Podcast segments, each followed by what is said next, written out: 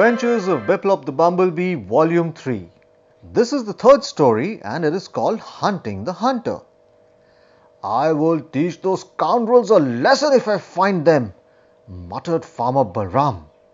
Biplop looked up questioningly. Who are you talking about? This group of hunters. It says right here in the newspaper that they trapped an elephant.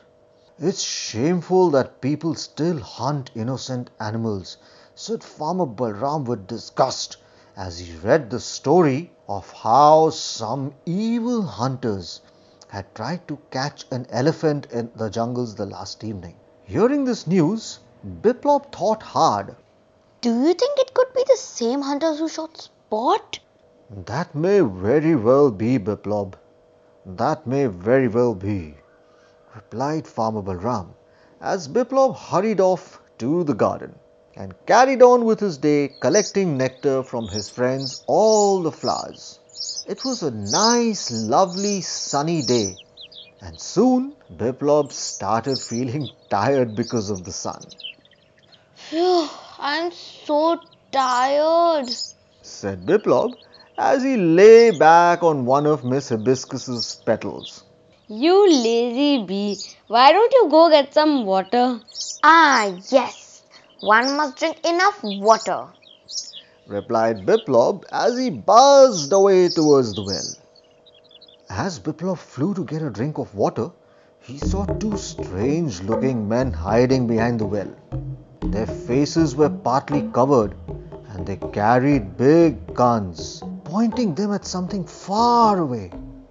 Biplop slowly flew over to where they were, and when he saw what they were aiming at, he was shocked. Look, there it is, whispered one of the men to the other. Yes, the leopard we missed the last time.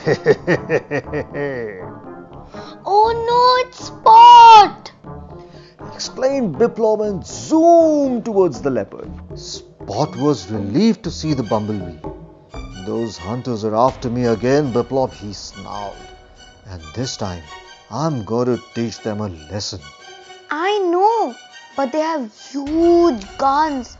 Spot, please let's not do anything that we might regret later.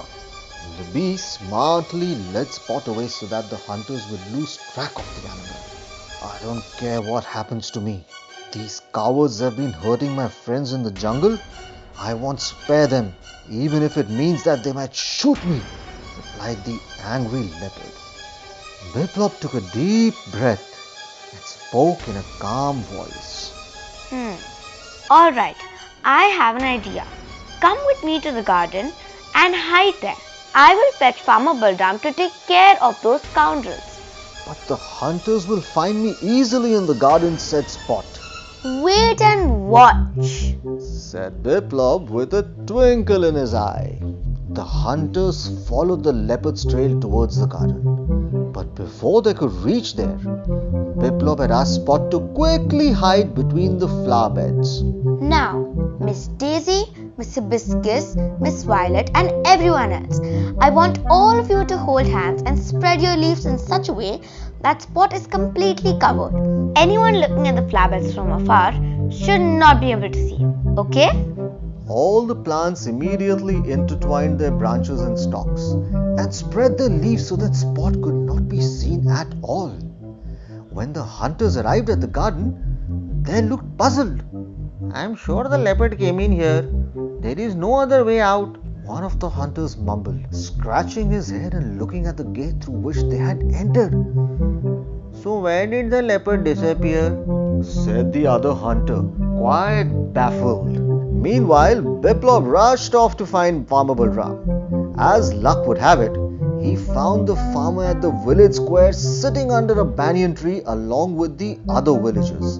They were, in fact, discussing how the hunters had ruined the peace of the jungle. Without wasting a moment, Biplop shouted as loud as he could so that everyone could hear his tiny voice. The hunters have come into our garden, following the trail of the leopard. If we hurry, we can catch them. Gather your axles, sickles, and lathis, my friends. Let's go and get those cruel hunters, proclaimed Farmer Balram as he marched ahead. In no time, the group reached the garden. They overpowered the hunters and handed them over to the police. Once everyone had left, Farmer Balram asked Biplop, Well, that's taken care of, but I don't see your leopard friend anywhere. The minute he said this, all the plants unwound themselves and the flowers took in their leaves to reveal the leopard crouching amongst them. Oh ho! So that's where you were hiding him all this while. Very clever, I must say, laughed Farmer Balram. Yes, Farmer Balram, said Spot. I didn't come out when I saw you here because people are scared of us. They don't realize that we usually do not attack people unless they come into our homes or seem like a threat to us. Don't worry, Spot. We are not afraid of you. We really like you. Yes, added Farmer Balram. People need to realize that we should respect all living beings humans, animals, insects, plants, birds, everyone and live in harmony. I agree, said Spot. It was time once again for Spot to say goodbye to his friends. As he was ready to head back to his rightful home, all the flowers waved to him as Miss Daisy said, We know those hunters won't trouble you again, but you're welcome to visit us any time. The leopard nodded, smiled gratefully at Biplop and his new friends and leapt away. The jungle was waiting for him once more, safe and secure for him like his home had always been.